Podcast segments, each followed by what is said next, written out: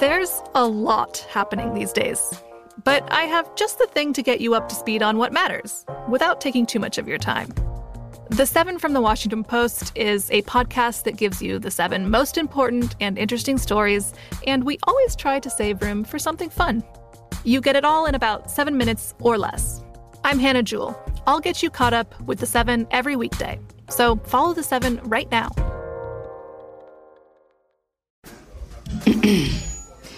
AT&T connects an ode to podcasts. Connect the alarm. Change the podcast you stream. Connect the snooze. 10 more minutes to dream. Connect the shower. Lather up with the news. Sports talk, comedians, or movie reviews. Connect with that three hour philosophy show. Change the drive into work in traffic so slow.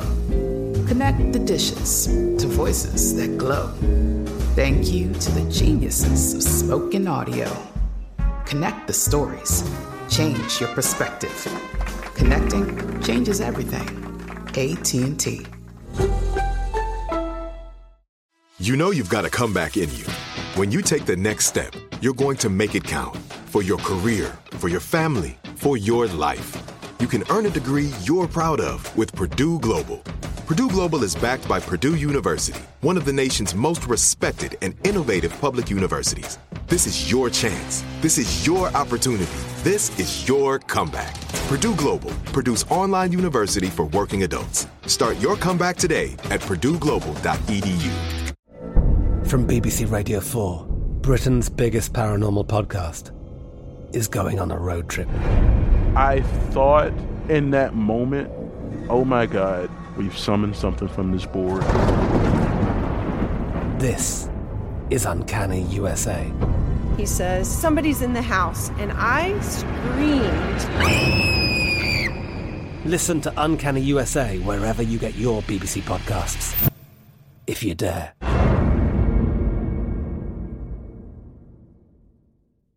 One, two, clink. Cheers. Cheers. That's literally my line. Who says clink out loud? Cheers, girls. One, two, three, clink, or one, two, clink. One, two, three, cheers. Welcome to Crying in Public. Hey guys! Happy spooky season! Was mine chewing that loud? No. Oh. I was freaking out That's my- internally. That's my biggest fear is people can hear me chew. No, and now that's my biggest fear because I know you don't like when people chew loudly. So whenever I chew, I literally try to chew so softly. Those people, though, I don't know. I can't explain it. It's like a Mm. chemical annoyance. Like it's not even that like I'm annoyed. It's that my nerves in my body are on f- like on fire. You know what I mean? I do Like, like because when people pop their gum. Ooh, it makes me so angry. really, I love when people pop their They're gum. like, I don't want to hear what's going on in your mouth. Mm-mm. I don't like when people like constantly pop their gum, like the like the chewing that goes. Ew. You know what I mean? Oh, rap. Ew. Even the sound of like that. That makes Cindy so upset. This makes a lot of people upset. Starting off on a great note. Guys, Halloween weekend is coming. Oh, there was a hair. I just pulled out the longest hair from the inside of my microphone. That was so gross. We're so like Good podcasters. Oh yeah, clean. Sexy. that was really sexy of us, you know. Yep. No wonder we both have boyfriends. I wonder. God, sometimes I'm like, oh, why do I have a boyfriend? It with them like we cute. Um, Halloween weekend is this weekend, and Halloween this year is on a Sunday, which I don't really know how I feel about because I usually prefer if it's on a Friday or Saturday because nobody gives us off for Halloween. I feel like people like when it's in the middle of the week too, just because you have an excuse to party before, party the weekend after, and party during. But like, question: What age does it like not become acceptable to still celebrate Halloween? Like in like a non chuggy, like not chuggy, yeah, in like a non cringe like parent type of way. Like I feel like when you're in your 30s, it's not cool to dress up for Halloween. Like it's weird. Perhaps. However, I will have Halloween parties until the day I die because I love Halloween, so it'll still be cringy until whatever. So I don't know. I'm the wrong person to like- ask that question too. It was like a party, it's different. But like, when is it like weird to like go out and like go to Oh. a club and buy tickets for Halloween? I feel like once you hit like 27. Maybe younger, maybe like 25 or 26, Mm-hmm. maybe. No, what? Someone who's 30 years old listening to this podcast having tickets to like. No. Like I'm dragging my boyfriend to Halloween stuff with us. But like besides that, he like was not planning on going out. Like for him, it's like weird. Yeah. I think it's so fun and cute. But we're literally dragging him by his ears to come with us out. I tried to make him do um, Austin Powers and Beyonce from Goldmember with me from Austin Powers, but apparently that's offensive to him. Where On are you guys gonna do that? Where would you do that? Hollywood. If they didn't say 50s, they said Hollywood. Really? Yeah. Not 50s Hollywood, just Hollywood. Period. But like the invitation literally just says Hollywood. But they have Marilyn Monroe on the cover, so it's kind of like, girl, you could have been a bit more clear about that. Oh. yeah, they could have said 50s or something. And they said Halloween costume challenge or whatever, and I was like, all right, you gotta be more clear with your instructions then. Yeah, Cindy and I are going like mass shopping on Thursday. We're getting our nails done. I'm getting mine black, pointy, long. It's going to be disgusting. And then we're going to go mm. shopping afterwards. I need, for my job, I need a Victorian outfit. And then for Saturday, when we're going to the Hollywood party, I need a par- I need a costume for that. And then on Sunday, Cindy and I are being Lottie and Tiana, and I need a costume for that. Yeah, Princess and the Frog, guys. I've never seen a, like a pairing of people that matches us so well.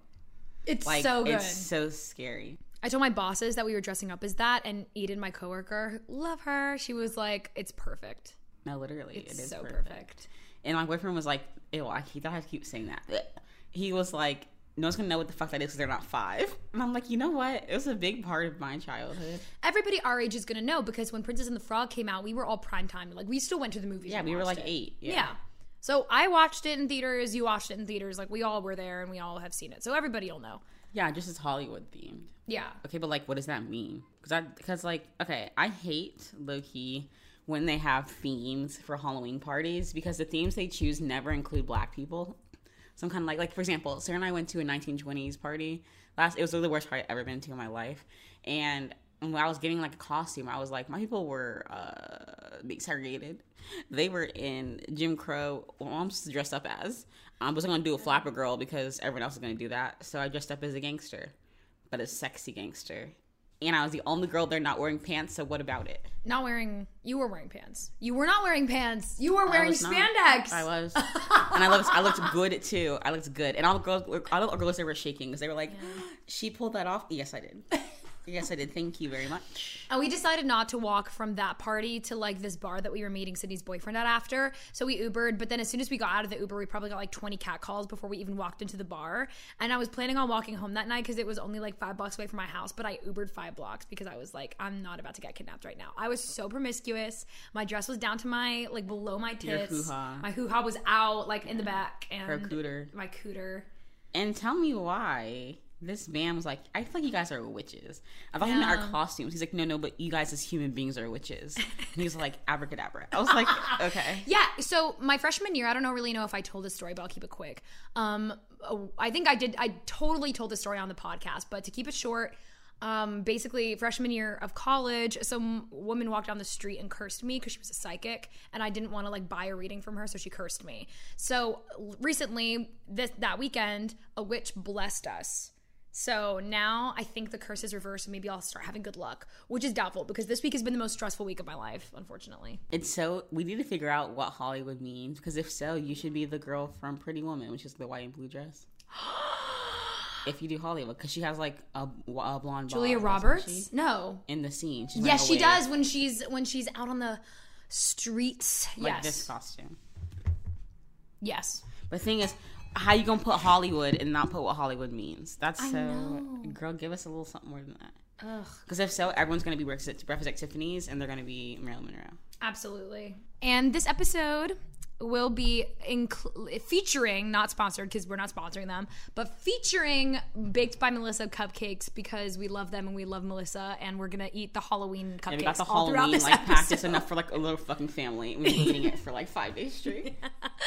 we're so healthy, you guys. They're bite sized and they piss me off. But I You can it. just shove one in your mouth and then you can have like 10 because it's so easy to yeah. eat. They're bite sized, and Sarah eats them in multiple bites, and it drives me insane. She like nibbles on them. I'm like, girl, that thing can fit. I can fit four of these in my mouth at once. Thank you. Mm-hmm. So let's get into it today. Is gonna be a crazy good episode because my Don't don't jinx us. oh no, It could it's be gonna awful. be so good because my favorite podcast, aside from ours, is one called My Favorite Murder with Karen Kilgariff and Georgia Hardstark. And they do every week, they do like two murders each. Um, and they like switch off kind of. So I'm to say upfront right now that like we took this idea, or at least I, because Cindy doesn't listen, I took this idea from them. But for our Halloween episode, just because Halloween is in like three days or four days, we are doing like a Halloween special episode. And today we are doing one murder and two cult stories. Originally, it was supposed to be one murder and one cult story, so we just alternated. But Sydney's two cult stories are short just because that's how cult stories are. So she put them both together, and we're probably gonna do like 30 minutes per person. And it's gonna be a this is our Halloween special. So, aka, I've never been so excited for an episode in my life. Murder freaks me out, so this should be fun. Yes. We know. What does Hollywood mean? This is gonna make me so mad. We should. Should I like reach out? No, honestly, Because they invited us, so No, I, like mean, I should honestly, just be like, 'Cause I looked it up. People "Hey." said Flapper Girl. Some people said the 1920s Hollywood. Some people said 50s. Some people said just like movies in general. I've like actually movies in general, but like they didn't say. Ugh. Okay, let's go. Let's get Be into more the clear murder. with your intention. Let's get into the murder. Due to the nature of the topic of this episode, which is murders and cults, due to our like Halloween theme, just warning there are a lot of uncomfortable and in nature grotesque themes being discussed, um, including not limited to obviously death, murder, um, sexual assault, and pedophilia, among other things. So if those topics are potentially triggering or making you uncomfortable, we do advise skipping. There's a lot happening these days, but I have just the thing to get you up to speed on what matters without taking too much of your time. The Seven from the Washington Post is a podcast that gives you the seven most important and interesting stories, and we always try to save room for something fun. You get it all in about seven minutes or less.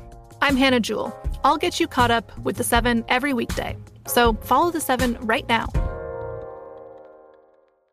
Right here, right now. Find your beautiful new floor at Rite Rug Flooring. Choose from thousands of in stock styles, ready for next day installation, and all backed by the right price guarantee. Visit riterug.com. That's R I T E R U G.com today to schedule a free in home estimate or to find a location near you. 24 month financing is available with approved credit. For 90 years, we've been right here, right now. Rite Rug Flooring. This is it. Your moment. This is your time to make your comeback with Purdue Global. When you come back with a Purdue Global degree, you create opportunity for yourself, your family, and your future. It's a degree you can be proud of, a degree that employers will trust and respect. Purdue Global offers working adults like you over 175 flexible degree programs to meet your specific career goals. These include associate, bachelor's, master's, and doctoral degrees and certificates. Purdue Global degree programs range from nursing to business to communication and more. Whatever your interest, we have the degree that will move you forward. You have the knowledge, you have the experience. Now it's time to get credit for the work you've done and earn the recognition you deserve with Purdue Global, Purdue's online university for working adults. You know you're worth it. We do too. So don't wait another second to get the degree that will take your career to the next level. Start your comeback today at purdueglobal.edu. I'm Katya Adler, host of The Global Story.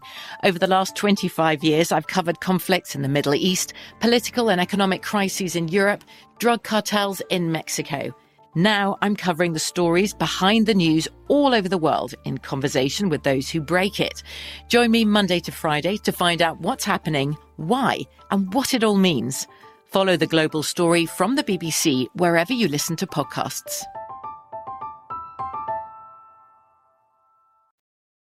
So we decided I'm gonna go first because you know Sarah said she was going first. because I literally needed to go first. Oh yeah, and also what is very integral to the story is that we decided to do like surprises. So Cindy doesn't know what my murder is, and I don't know what her two cults are, except for the fact that she can't pronounce them, and she's been trying to I, pronounce I them can't pronounce either of them, but the worst part is I can't even look up how to pronounce them because Sarah's sitting across from me. Okay, I'm so excited. Today, oh, it's not an exciting topic, but I just I don't even know how I could justify how I'm so excited for this episode, but I am. Today, we are doing the tragic story of Mary Vincent. Do you know who Mary Vincent is? Girl, I'm pretty sure half the girls who grew up on the block in the 50s are named Mary Vincent.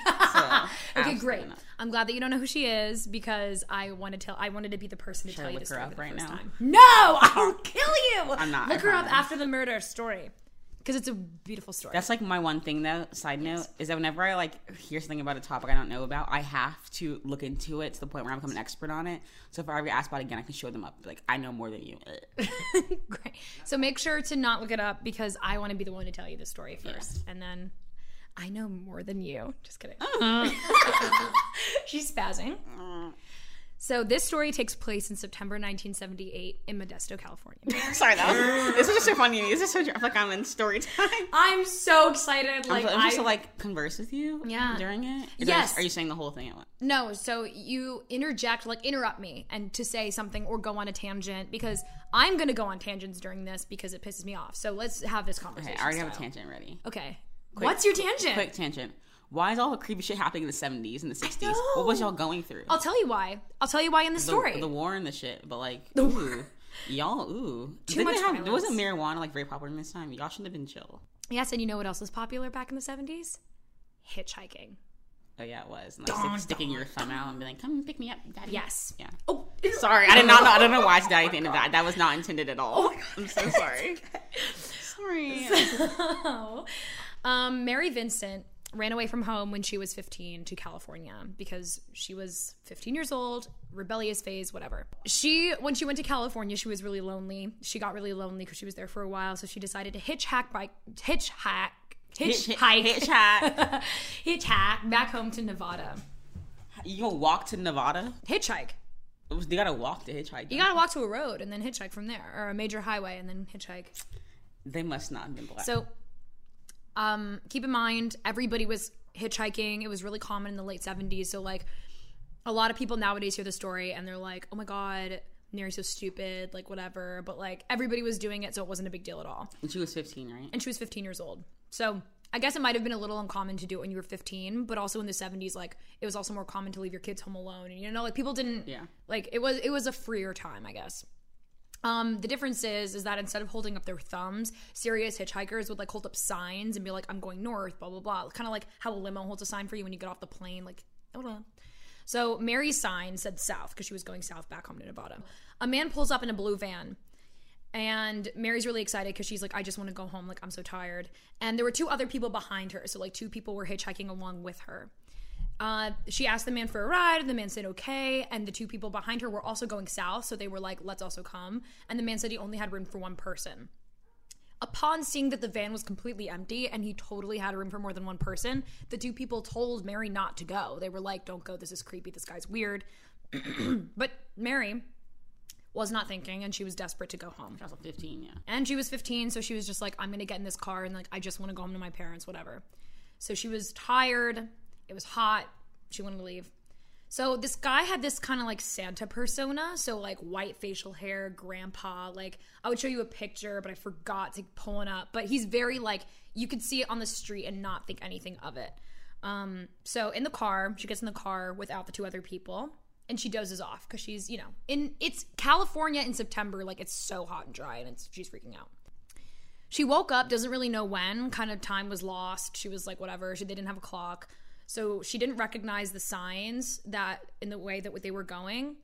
Immediately she was like, this is annoying. So she called him out right there and then. She was, you know, like she wasn't being a doormat. She wasn't being polite. She wasn't like just trying to, you know, pertain to this guy. She called him out and she was like, we're going the wrong way and you fucking know it.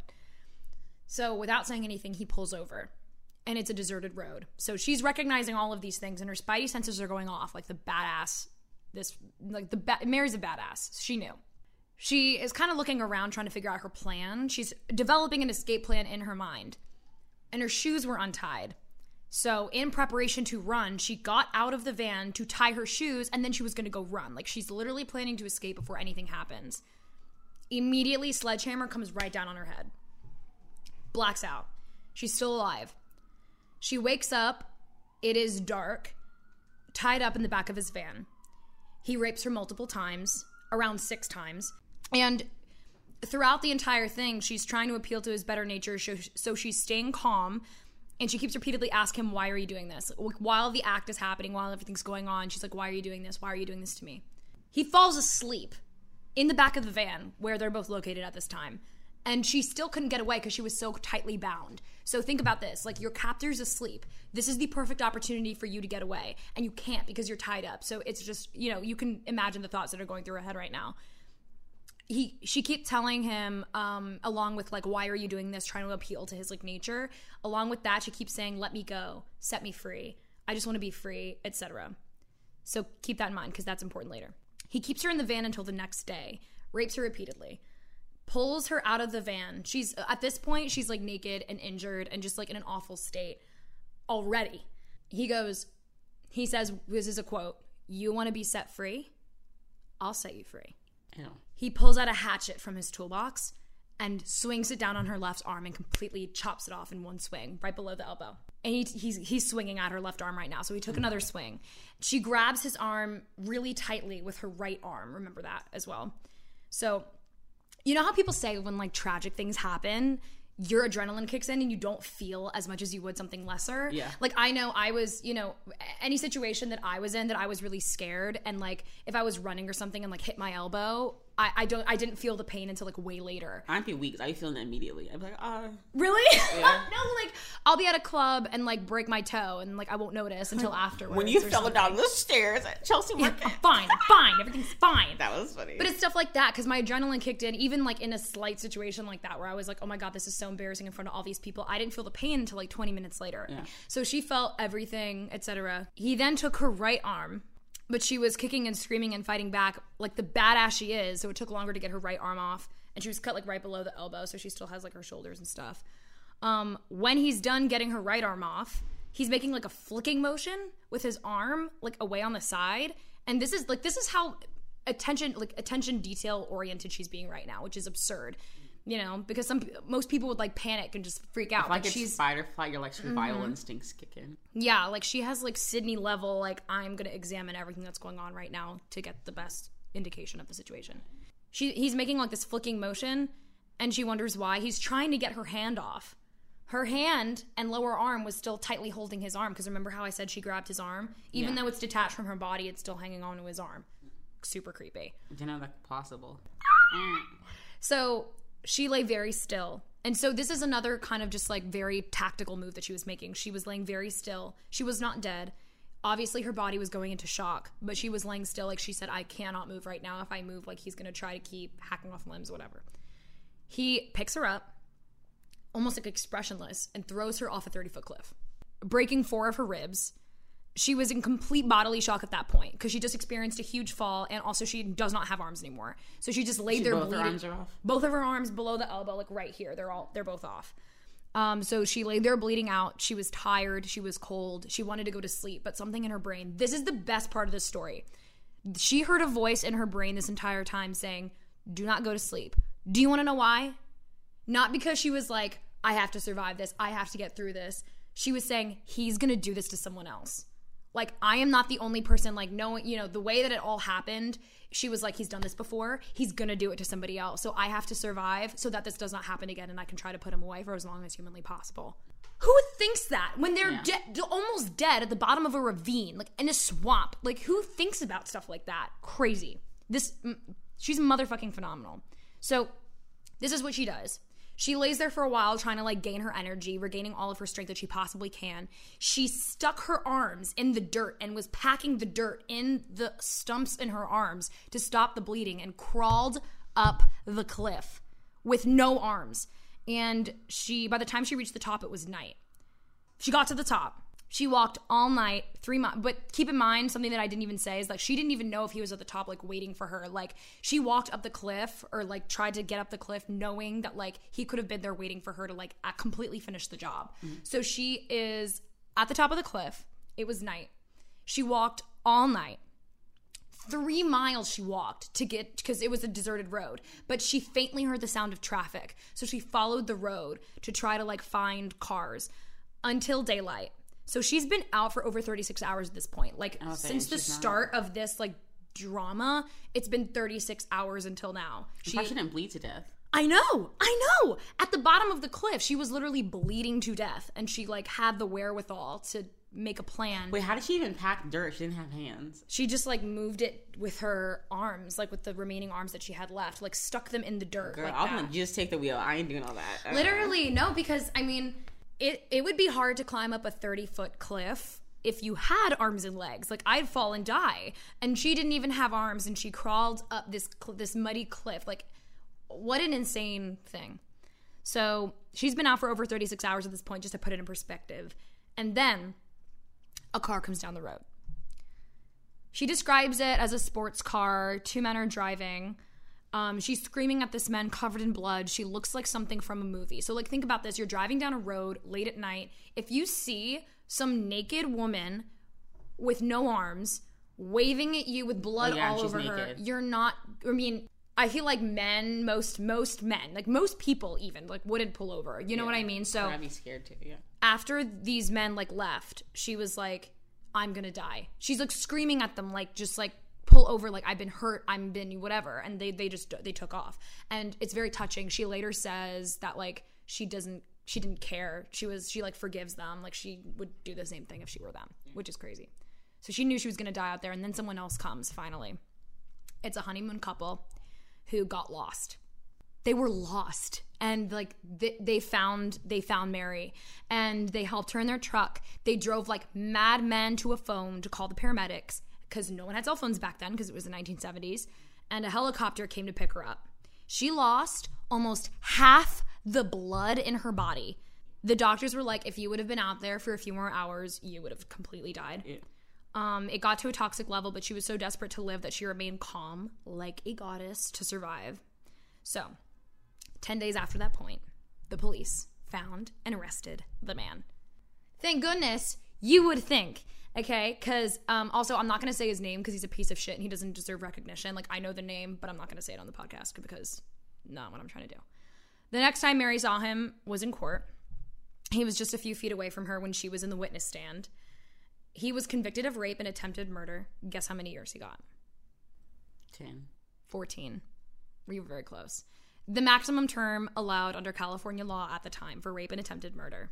When she left the courthouse, she had to pass him. He said to her, If it's the last thing I'll do, I'll finish the job. Why are men so?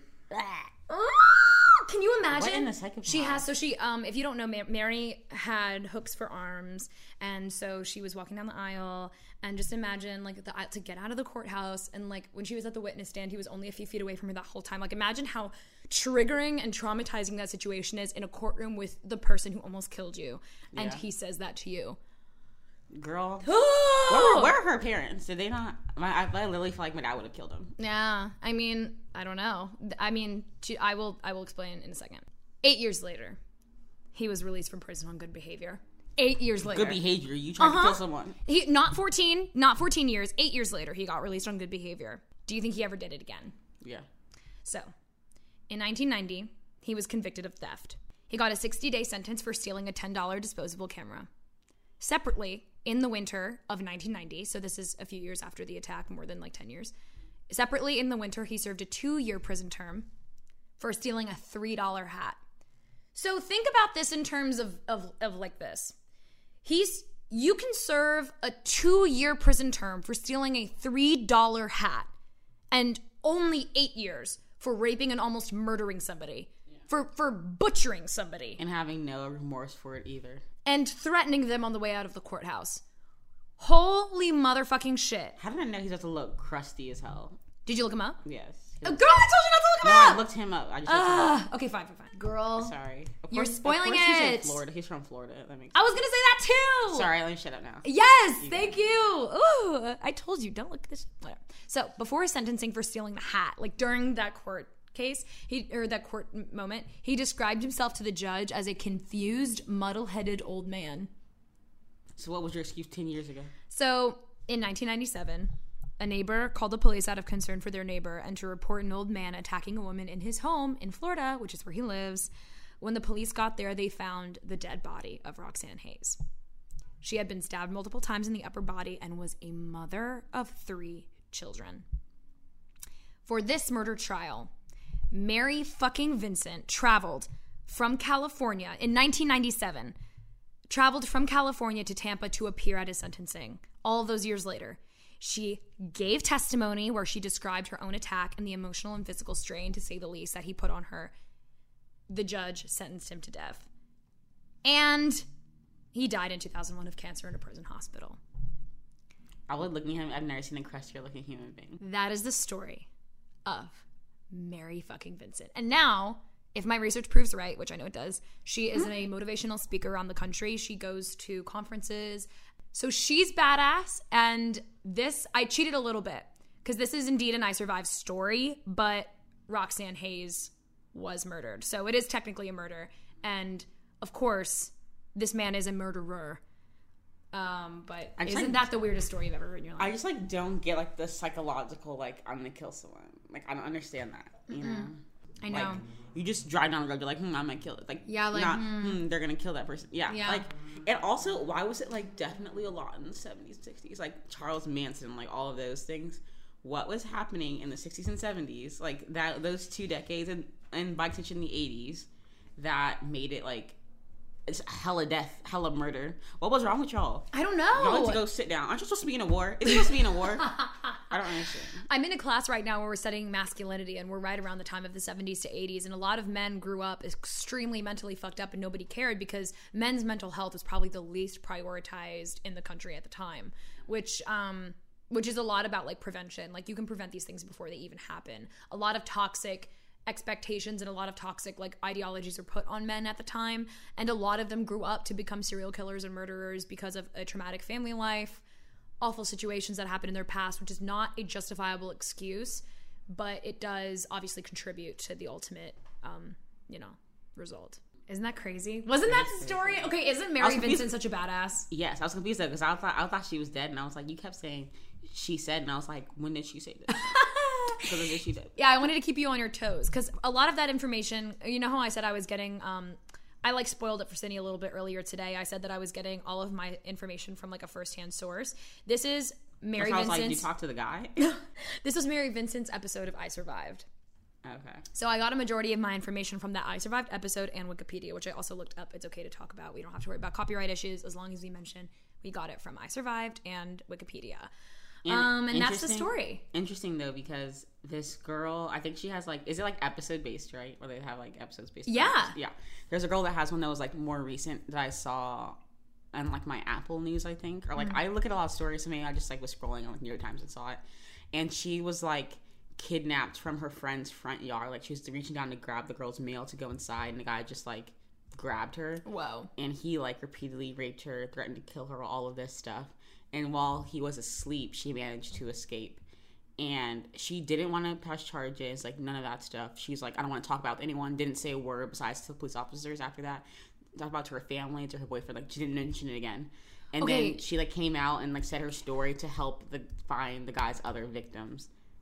And yeah, it happened in like the 90s or something. Was that the girl? Because I'm pretty sure I saw this episode because I loved I Survived. Was it this girl who It like just came out like recently. Yes. Was this the girl who didn't want to talk about it? And the police basically had to force her to like talk about the apartment complex where she was being held. Something like that, yeah. Okay, I remember that And story. then they found out like he had done it to like a bunch of other girls in like Virginia. And she was like 13 when it happened or something like that. Yeah, and she didn't talk about it for a really long time. Right? Yeah, like she was didn't tell her like- boyfriend like nothing. They just Yeah. did not mention it. And then she became a police officer and worked in sexual victims unit so she can help girls in the future. Oh like, People like that are the only people who should be on the police force. literally, literally the only ones that I will literally. It's like they know what to look for, you know, because they've been through it. Exactly. People, I mean, it's not like we're saying that like every person in law enforcement has to have like gone through something like that, but like it definitely helps when you're profiling victims and when you're profiling um assaulters. Assaulters? Assaulters. Yes. Yeah, assaulter. Uh wasn't that a crazy story? Isn't she so cool? Because imagine- imagine, going through that whole thing and then becoming like a motivational speaker after that. But like, imagine that's your life. Like, because like think about it. Um, like one one step can change your life. Like imagine if she had just listened to those people and like hadn't gone into the car, like how different her life would be. Yeah. Not to like victim blame because No. obviously it's not her fault at all. But just crazy to me how like one action can like completely change the course of your life. Yeah, and it's crazy the lack of control you have over it. You know what I mean? Like now, especially as women who live in New York City, we're told like be smart, be smart, be smart, and like do this and X, Y, and Z, and then you'll be fine and you'll be safe. Nothing will happen to you. And it's just crazy how like you can just you can make one decision and like your whole life, the trajectory of your being is completely shifted. The best conversations I have with my colleagues are the ones that happen when no one is looking, when we're not 100% sure yet what to write. Hopefully, having conversations like this can help you figure out your own point of view. That's kind of our job as Washington Post opinions columnists. I'm Charles Lane, Deputy Opinion Editor. And I'm Amanda Ripley, a contributing columnist. We're going to bring you into these conversations on a new podcast called Impromptu. Follow Impromptu now, wherever you listen.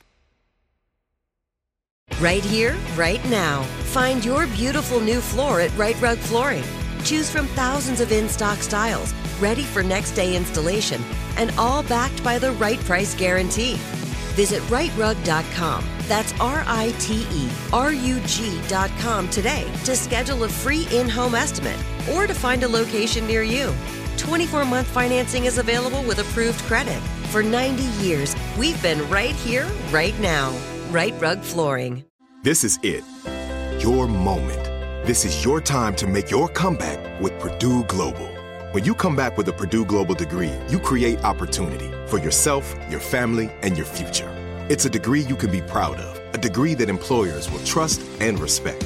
Purdue Global offers working adults like you over 175 flexible degree programs to meet your specific career goals. These include associate, bachelor's, master's, and doctoral degrees and certificates. Purdue Global degree programs range from nursing to business to communication and more. Whatever your interest, we have the degree that will move you forward. You have the knowledge, you have the experience. Now it's time to get credit for the work you've done and earn the recognition you deserve with Purdue Global, Purdue's online university for working adults. You know you're worth it. We do too. So don't wait another second to get the degree that will take your career to the next level. Start your comeback today at purdueglobal.edu. I'm Katya Adler, host of The Global Story. Over the last 25 years, I've covered conflicts in the Middle East, political and economic crises in Europe, drug cartels in Mexico.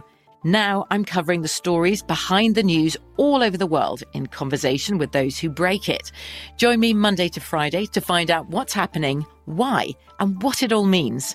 Follow the global story from the BBC wherever you listen to podcasts.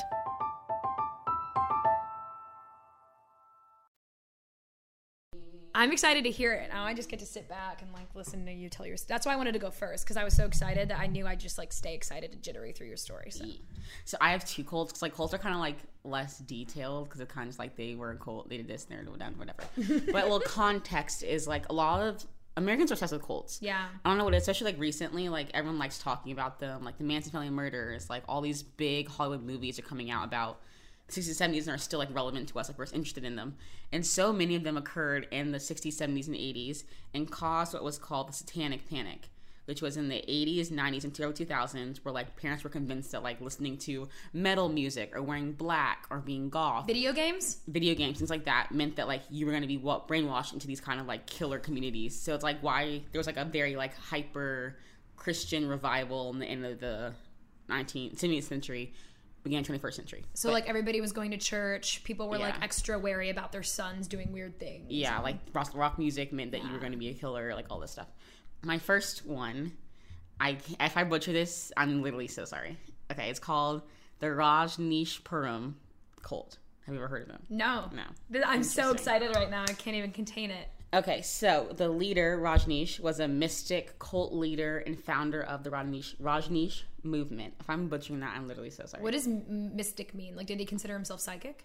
He just considered him like a like a oral being. Ah, Yeah, like a spiritual leader. cool. So in the 1960s, he was like a very controversial new religious movement leader, and he was very vocal of vocal critic of like socialism, communism, etc. He also did it would like mess up our view of capitalism and like our ability to like attain wealth and riches on this earth, whatever. And he traveled around. He's from India, so he like traveled around India, like talking about these like different issues.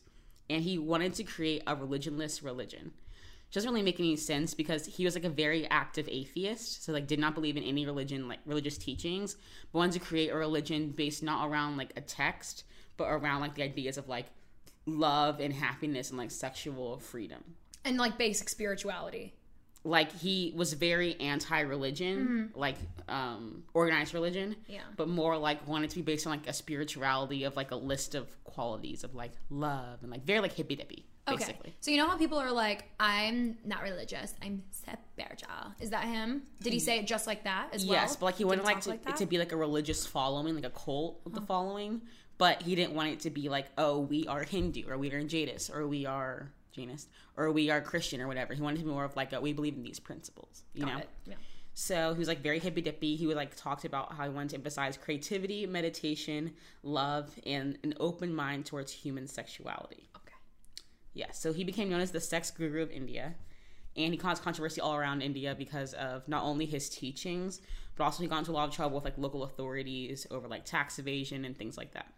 So in the 70s, he began gathering followers for his new movement and built a sharam in India. Ashram? Ashram. What's that?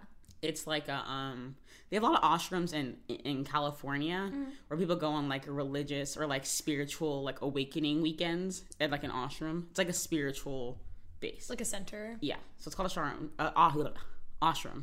I keep messing that up. Ashram in India. He was like developing his like spiritual teachings and like philosophy and whatever. And he grow like he started to grow a Western following in the U.S. and in Eastern Europe, surprisingly. So after growing tensions with the ruling government in the area, he built the ashram. He sent his followers to buy a compound in Oregon. Wasco County is what the area was called, and it was sixty-five thousand acres of land. Do you know how big that is? Do you know how big that is? So they bought it for five point seven million dollars. Where So the he hell did he get that money from? He had all of this money from so far from being No, he got his assistant, who's secretary, okay. whose name I'll mention later, but her husband bought it for them. So he got that money through connections, and Connections. le- so that just even goes to show how persuasive he is already. like the husband bought it in full. For Holy them. motherfucking Five point shit. dollars. I wish And I had a fucking friend like that. we all need a friend like that. So, like in 1981, they, him and his followers all moved to this compound in Oregon, and he went under like a travel visa for medical purposes. So he wasn't supposed to be here as like a permanent resident. It was supposed to be like medical procedures or whatever. And so they were told to sell all their belongings that were coming and just come as you are, basically.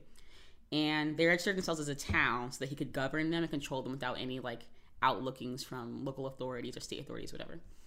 So they called it Big Muddy Ranch. A little bit literal for my taste, but you know, like I said, it was big as hell. So I guess if you got it like that, you can name whatever you want.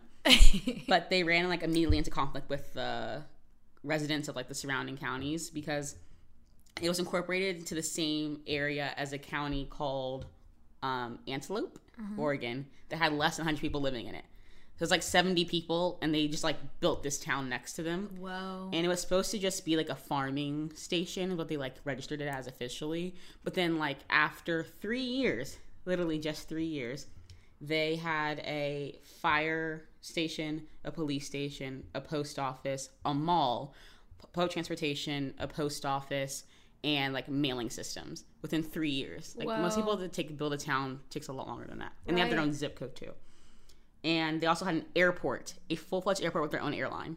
So I'm kind of like, where'd y'all get this money from? That's question number one. From Miss Secretary's boyfriend. Yeah. Probably. But like all these issues, like legally and like with surrounding towns, started to happen when they realized that they were building like infrastructure to be their own like full fledged community. That's when started to get a little bit sus. Why? Because everybody was like, you're satanic? Because they were like, you're supposed to be an agricultural, and now you're having like, you're building like a town, which you're not supposed to be because you're not legally a town, you know. Got it. And within three years, they went from just being a small community of 50 to having over 7,000 people living in the in the town as as members of the cult, as members of the cult, which is insane. Do you know if people had to pay to be members of the cult? Like, was he getting money from this and a lot of profit? Because Well, he d- basically owned the town, so any profit that came from like those businesses would go to him. They said he had 93 Rolls Royces. Rolls Royces are like billion dollar cars. I'm a bit confused. Was- 93. is that an exact number? Ninety three. That's what it said in the article. Um, so I'm kind of like, what were you doing with 93 cars? Driving them? Okay. Dri- driving one per day. Like, I don't. Wow, it's crazy. But within those three years, it got so bad that the town of Antelope, the 60 people, 70 people, voted to disincorporate their town in fear of it being taken over by the Rajneesh community. So the Rajneesh, so when they heard about the vote coming, they made some of the residents move into the town so they would outnumber them in the vote, so they could keep their zip code, basically. Okay. So after all this came down, people started getting like really sus about it. So the Attorney General of Oregon was like, "This is basically an armed religious organization, which is a violation of separation of church and state." So they wanted to like disincorporate the town as a whole, like Rajneesh, whatever. So that brought a lot of like internal conflict between like the high leaders in the group, and also a lot of negative media attention because people were like, "What the hell is happening in this little commune?" You know. So they got accused of like various crimes such as wiretapping, poisoning public officials, and attempted murder. And I'll just finish this thought. Just like random crimes like that. Yeah, yeah, just random. But the height of their media attention was when they committed the largest biological well, where, well, yeah. The height of their media attention came when they committed the largest biological warfare attack in U.S. history. So in 1984, they wanted to attempt to influence a local election in favor of their candidate of like the neighboring town. So they infected salad bars of over 11 restaurants surrounding the county seat, so like the, the borders of the area, and sprayed salmonella over the ingredients in the kitchen and poisoned over 800 people. Over. and it's considered the largest biological terror attack in the U.S. history. No. You want to do all that just so your friend wins? That's some dedication. Oh my god. And so the girl who was considered to be like the orchestrator of it all was the secretary whose husband bought the commune. Her name was Ma Anand Sheela. She just left the commune with 20 other people and fled to Switzerland. So they had her extradited obviously back, but Rajneesh basically said that everything that ever happened in the community that was wrong was her fault. But she took a vow of silence for the, all the years they had negative media attention, so she would have to be the face of the community. So when all the stuff came out that had happened, they just blamed it all on her. So she um, planned uh, did jail time. He didn't do any. So because she was like the scapegoat. Yeah, basically. And so um, he basically blamed her for everything. She went to Switzerland, then Germany, then became imprisoned for attempted murder, assault, wiretapping, arson, immigration fraud, and bioterrorism. And they also were accused of arson, attempted murder of the U.S. state attorney in, Gen- in Oregon, like the attorney general, immigration fraud, voting fraud, and smuggling people and drugs. And so he- he took a plea deal in order to throw them all under the bus, and then got deported from the U.S. and was banned from 21 countries, and then to, then just returned to India, started an ashram again, and died. Imagine you got away with all of that just by blaming oh. some random girl. Oh over my it. god. I mean, I wonder how they came up with enough circumstantial and like physical evidence to convict someone who, like, I mean, pro- she had something to do with it, Yeah. but like putting it He, all on one person. he claimed that he had like no idea they were gonna planning on poisoning all those people. This is so good so far. I can't Yeah. wait to hear the rest. Oh, that was the end of that one. Oh, There's really? another one though. Okay. The other one is the one that happened in 2020. Okay. So that was the first cult. Eh, it was so good. Good I- job, be- bestie. I chose that one because I feel like one we have a touch with cults right now. I feel like like uh, society right now. I don't know. I think they're interesting because everyone in, everyone in those decades are kind of wild. They're like waking up and they're like, I'm gonna tell everyone I'm Jesus and start a cult, and like that's what the common thread of all of them think they're like the chosen one. Mm. But obviously there are like a lot of bigger cults that I would have chosen like People's Town or like Children of God or like Angel's Face or Heaven's Gate or the Manson family. Like those I was are all gonna like say, what's the one with the Kool Aid? Was it the latter? Um that's People's Town. Oh, that's People's. Oh. I think it's People's Town. Did I say Gatorade? Did I mean Kool Aid? Kool Aid. It's the What did I say? cyanide. Yeah. Okay. Um. Like they drank the Kool Aid. That expressions come. That expression comes from that, right? Like, oh, they drank the Kool Aid. Oh, it's People's Temple, Oh. Jonestown. Jonestown. Yeah. Got it. Um. Anyway. But yeah, People's Temple is probably my favorite cult, just because I mean, not favorite like I liked them, but I think it's the most interesting because like it's so random and it's connected to like Harvey Milk's murder. It's connected to like San Francisco city politics. It's connected to Guyana. It's connected to 900 people dying of Kool Aid and the killing of U.S. officials. Like it's just so entrenched in like so many different like areas it's like what the fuck. But I feel like all people know about People's Temple, and if you don't, let me know, and we'll literally do a part two because there's so many things we can talk about.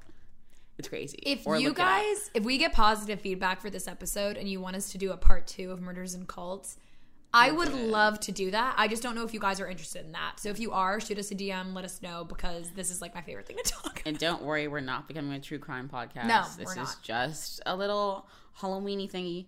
It's a special, but we will continue on to next week if Yeah, necessary. if necessary, if wanted, if desired. I thought it'd be a cute episode to get ready to for Halloween. But you probably want music music to get ready to because like watching those stupid girls babble. True. But anyway, um, the next cult, final cult of the episode, and it's funny because it's written out in XIVM, And so in my head, I was like, "Fuck!" Do I look up what these numbers mean? Like fifty-four million thousand. Because I can't do, I can't read Roman numerals. They literally make my head hurt. But it's pronounced Nexium. Mm. After I just looked it up on Google. So She told me to plug my ears when she like played it out loud. so I chose this cult because I think that, like I said uh, a few minutes ago, most of the cults we like obsess over and think about were like in the 60s and 70s and 80s because like satanic, panic, all that stuff. But this is actually this like it's happening right now. Like they just were convicted. It happened in the 2000s, so that was like kind of cool that it was like recent. So people think that like those things didn't end, like they're still happening. So um yeah, so that, that's what sets this one apart is that like it's a part of not history, but it's happening right now. So like I thought that was interesting. So anyway, um, Nexium is an American cult that's primarily engaged in sex trafficking, forced labor, and racketeering. Whoa. It's based out of New York, but like upstate, like New York, not New York City. It's like the suburbs. Yeah, but it was fronted like the company Nexium as a marketing company and like a personal development company. They would have like self-help seminar series where like famous people, like I think they said 18,000 people like participate in these seminars.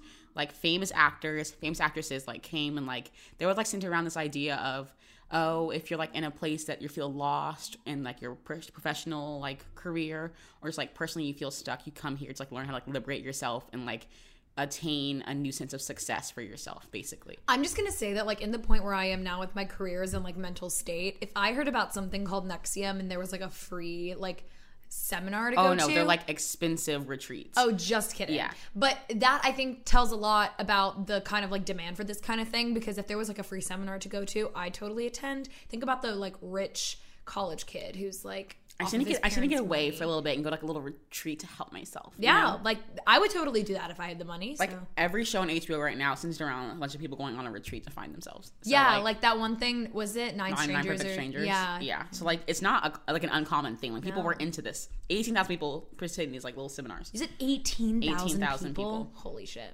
So they help to create like personal and professional development and guide young professionals in like various fields to help make them successful by making them confident in their own abilities. Basically, that's what they're marketed as. Yeah. And it was a real thing. Like it was an actual company, but there was like an elite inner circle of the company. Started with like including the founder. He was like at the center of it. It was like a small inner elite circle, and they used these seminars and their like high profile acting contacts to recruit young women into their like little secret society that was called DOS. And in these little society, like a little inner circle, oh. they were branded with the leader's name, branded with fire, like they did in like slavery. No. And the guy's name, his name was Keith Raniere. So they were branded with his initials, and then they were forced into sexual slavery.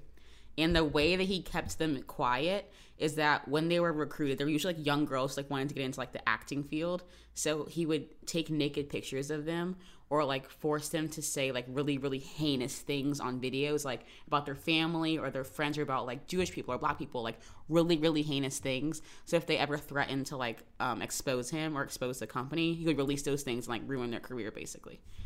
So yeah, that's how he like kept them in. Did he ever like? Was he ever like? Oh, like under the premise of like, oh, I'm just gonna take some like classy nude photographs and then like use those as ammunition. Do you think, or was it all very like, I'm blackmailing you right now? I think they knew because like the thing is, a lot of the people that were recruiting were already like really really famous people.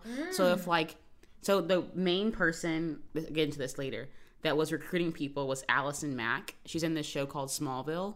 She's like the main actress in the show. Mm. And she was one of the main contacts that was recruiting young girls. And like she was so entrenched in it that like the girl who recruited her became like her best friend, her secretary, her assistant, whatever. And she, when she finished filming her season of Smallville, like the most recent season, she moved to live on like the compound area. Wow. That's in like um, upstate New York. I've never seen Smallville, so I don't know. Yeah, but- it's about like I think it's about like uh, not Spider Man, Superman or something, and like Oh. what he grew up And It's like a superhero show. Okay. But it has like a really really big following to the point where like people would recognize her like walking down the street. okay. So cult following, Yeah, basically. So um, you know, but it's cult it had following. it had ten seasons. That's how popular the show was. Whoa. But um, so yeah, Allison Mack, she was like I guess one of the main characters, but um, yeah, like just seemed normal, like whatever. And so in 28, so this is hard happening in the early 2000s, Right. So like this had been developing for like years and years and years, and so in 2018, the founder Keith and his associate Allison Mack from the show they were arrested after um, a girl who was born into it, like her mom was a part of it. She helped co-found the company actually, like um, Nexium. Her mom did. Yeah, and then she was recruited into the inner circle. So after like figuring out what had happened, she spoke to the New York Times about her experiences, and they like uh, did like an expose on it, and then the Justice Department like started looking into it. So those two were arrested. Then they were indicted on federal charges of racketeering and sex trafficking because they were using the company um, funds to fund all of the inner circle creepy stuff. Whoa. So Allison Mack was sentenced to three years in prison, a twenty thousand dollar fine, and like a thousand hours of community service for helping to recruit the girls. But Raniere's like sexual traffic, the things that he did to those girls were so heinous that he has 120 years in prison. So basically life. But I think they wanted to put a number on it to show like his victims. There's like a number. It's not just life. It's 120 years. You So know? he's the one. So not only did he like sex traffic these women, but he was also being extremely heinous towards them as well. Yeah, well, he forced them into like not just um, forced labor, like working for him, but like sexual slavery also. Whoa, like for Yeah, him personally, for him personally, and then also for other people. Whoa, And Crazy. so I talked about how he would like keep pictures of the girls and stuff to like make them quiet or whatever. But then he was found guilty of racketeering, which is basically like organized crime, um, racketeering conspiracy, so like the intention to racketeer, sex trafficking, attempted sex trafficking, sex trafficking conspiracy, forced labor conspiracy, and wire fraud. So what's all of- wire fraud? Sorry, it can be anything from like faking mail, owning people's like wire fraud is like Oh. very broad term Okay. for like what he could have done. But I guess because he had all of those charges and so many girls were affected, they were like young, young girls too, Mm. that he got 120 years. What's crazy to me is like this happened like in 2019. Okay, I think he should have gotten more than 120 years. Yeah, because that's, that's basically life. Only thing is that he could get out on like one good behavior, two in some states it let you serve your time concurrently. Meaning, like if he got 20 years for sex trafficking, I don't know what the numbers are specifically, but like let's say you got 20 years for sex trafficking and 15 years for racketeering, you can serve those times at the same time, meaning you'd be done in 15 instead of done in 35. So I didn't say if he's doing it concurrently, meaning like he could just be in there for 20 years and serve all of them at the same time, or he could be doing it, um, what's the word? Concurrently, did you say? Or- opposite concurrently. Oh, non-concurrently. I'm just kidding. I'm so dead. Oh, con- um, con- con- concretely. Con- consec- consecutively. Consecutively. Guys are really smart. So he could serve them consecutively, which I think is what he's doing. Yeah. So don't quote me on that, but he did get 120 years. That is crazy. It's But crazy I to me that, like, have gotten more. obviously So- and Allison Mack because so the reason why just them got charged was that the people signed a plea deal to just Uh-huh. like tell them everything that they knew so they could like in change not get um, jail time Mm-hmm. but Allison Mack was like on the stand and she was like yeah I, I realize it's bad now you realize it's bad to sell girls into sex slavery you couldn't have figured that out So 10 years ago you realized it was bad after, after you got, caught. She How only got three years though. And she's the one that was like actively recruiting young girls that like wanted to get into acting or modeling to like join this quote unquote marketing company. But it's like the same thing as him is that like he got celebrities to get in on it and that's what made it so like whatever. Crazy. Yeah. That's wild. But like the reason why this got so big is because they had like family friends or like girls they would like purposely get girls that had like connections to join in and they would keep like ledgers and like really high profile politicians so they wouldn't investigate them so they had like uh dossiers on like chuck schumer and like all these people just to make sure like they would never get like uncovered Oh my god. I don't know. It's crazy to me, but it's all because of um the article that like, they ever got caught. But like The New had York like Times article. yeah, but they had like pyramid schemes going on. They had like gambling related like underground stuff. So it was just like a bunch of illegal stuff happening in one building, and they're like, okay, Think about the girl who just DM'd you on your Instagram, being like, "Hey, girl, A famous I have an person. extra way to make money." Yeah, if any like celebrity with like a lot of followers or like someone who's famous in your field, even if it's not acting, was like, I want to help you get into it. Like just join this organization, and we'll like help you build you up. Yeah. you would think that happened a lot in modeling communities. A lot of like models come forward about like photographers who are doing stuff like that. Yeah. What's that? What's that movie with um Sydney Sweeney just came out? It's like the photographer in the movie like did the same thing. You're so good with actor names and celebrity names. I don't even know. Hmm. But I mean, if like somebody who I followed intimately and like an influencer that I really trusted reached out to me and like told me about a brand opportunity or a marketing opportunity, I'd be like, fuck yeah, I'm down, you know? So that's really scary how like they can kind of infiltrate the society's psyche like that. Yeah, it's crazy. The branded thing too is like ill. That's crazy. Like, are they cows? Like, that's awful. I know. And the physical like trauma that comes with that because you can like try to forget about it your entire life and you can go to therapy or whatever, but like that's always going to be physically like imprinted on you. But her, I think the reason why she got like charged also is because she recruited them first into the marketing company Mhm. and then hand selected girls to be chosen for DOS and then would coerce the girls into doing sexual favors for the guy because he would pay her for them. So like the prettier the girl, the higher ranking in the girl, whatever, the more she would get paid for it. So that's why she's considered like a key part of the Okay. organization. Because like other people obviously helped, but for Mhm. her, I think because she was so high profile and she had like more influence over people, is why they like pinned it on her.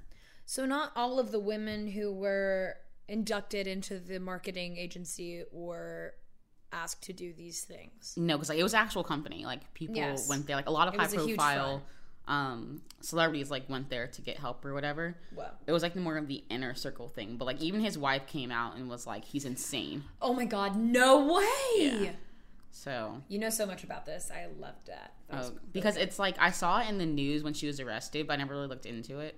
So we're like during this episode, I was like, of course I'm gonna look into that. That's wild. But yeah, he just got 120 years. They didn't say if it was like con- consecutively or not, but yeah. Crazy. That was our Halloween episode. Did you like it, everybody? We hope you did. Um, Ew. I liked it. It was cute. Thanks so much for listening. As always, uh, you can listen to us on iHeart and Spotify, and um, I almost just said iTunes. God, the Gen Z and me, the early Gen Z. Are we early Gen Zers or late Gen Zers? Definitely early. Because We're we're, we're millennial Gen Z cuss, which is the most disgusting I've ever said in my in my life. Did TikTok teach you that, or where did you hear that? I don't know. I don't know either because We- I know that we're- too. we're media majors. So I feel like every other word is. Are you millennial? exactly. So, um, you can find us on iHeart and Spotify and Apple Podcasts, as well as on social media on Instagram and YouTube and TikTok. We hired our interns, our girls. Are we We allowed to say their them. names? Or I should think we we should probably not? ask them. We're gonna post them on our Instagram. Yeah, so maybe we but, like we're obsessed with them. They're literally so great. We could not have asked for like better people to be Part joining this family. team, part of our family, our adoptees, because we're the adopters, right? They're adoptees, our chillins. Har har. what was that laugh? Har, har, har. So yeah, have a great day, everybody. And goodbye. Goodbye. I'm Katya Adler, host of The Global Story. Over the last 25 years, I've covered conflicts in the Middle East, political and economic crises in Europe, drug cartels in Mexico. Now I'm covering the stories behind the news all over the world in conversation with those who break it. Join me Monday to Friday to find out what's happening, why, and what it all means. Follow The Global Story from the BBC wherever you listen to podcasts. Right here, right now. Find your beautiful new floor at Rite Rug Flooring. Choose from thousands of in stock styles, ready for next day installation, and all backed by the right price guarantee. Visit riterug.com. That's R I T E R U G.com today to schedule a free in home estimate or to find a location near you. 24 month financing is available with approved credit. For 90 years, we've been right here, right now. Rite Rug Flooring. Whether you're a savvy spender maximizing your savings with cashback rewards, a thrifty rate watcher seeking the lowest interest, or a travel enthusiast looking for extraordinary perks, Kemba Financial Credit Union has a visa to complement your lifestyle and unique needs. Apply today at Kemba.org to unlock a limited time 2% cashback on purchases and pay 0% interest on balance transfers for an entire year with a new visa from Kemba. You deserve a card that works for you. Restrictions apply. Offer ends June 30th, 2024. Are you looking for the perfect move in ready home this spring season? Now's the time to buy at Fisher Homes. For a limited time only, enjoy below market interest rates starting at 5.375% APR, 6.139% APR. With these exclusive lower rates, you can save hundreds on a move in ready home and start enjoying the benefits of home ownership even faster. Schedule your personal tour with one of our new home specialists at FisherHomes.com and make this spring the season you find your perfect home sweet home. Financing provided by Victory Mortgage, LLC, NMLS 461249, Equal Housing Lender.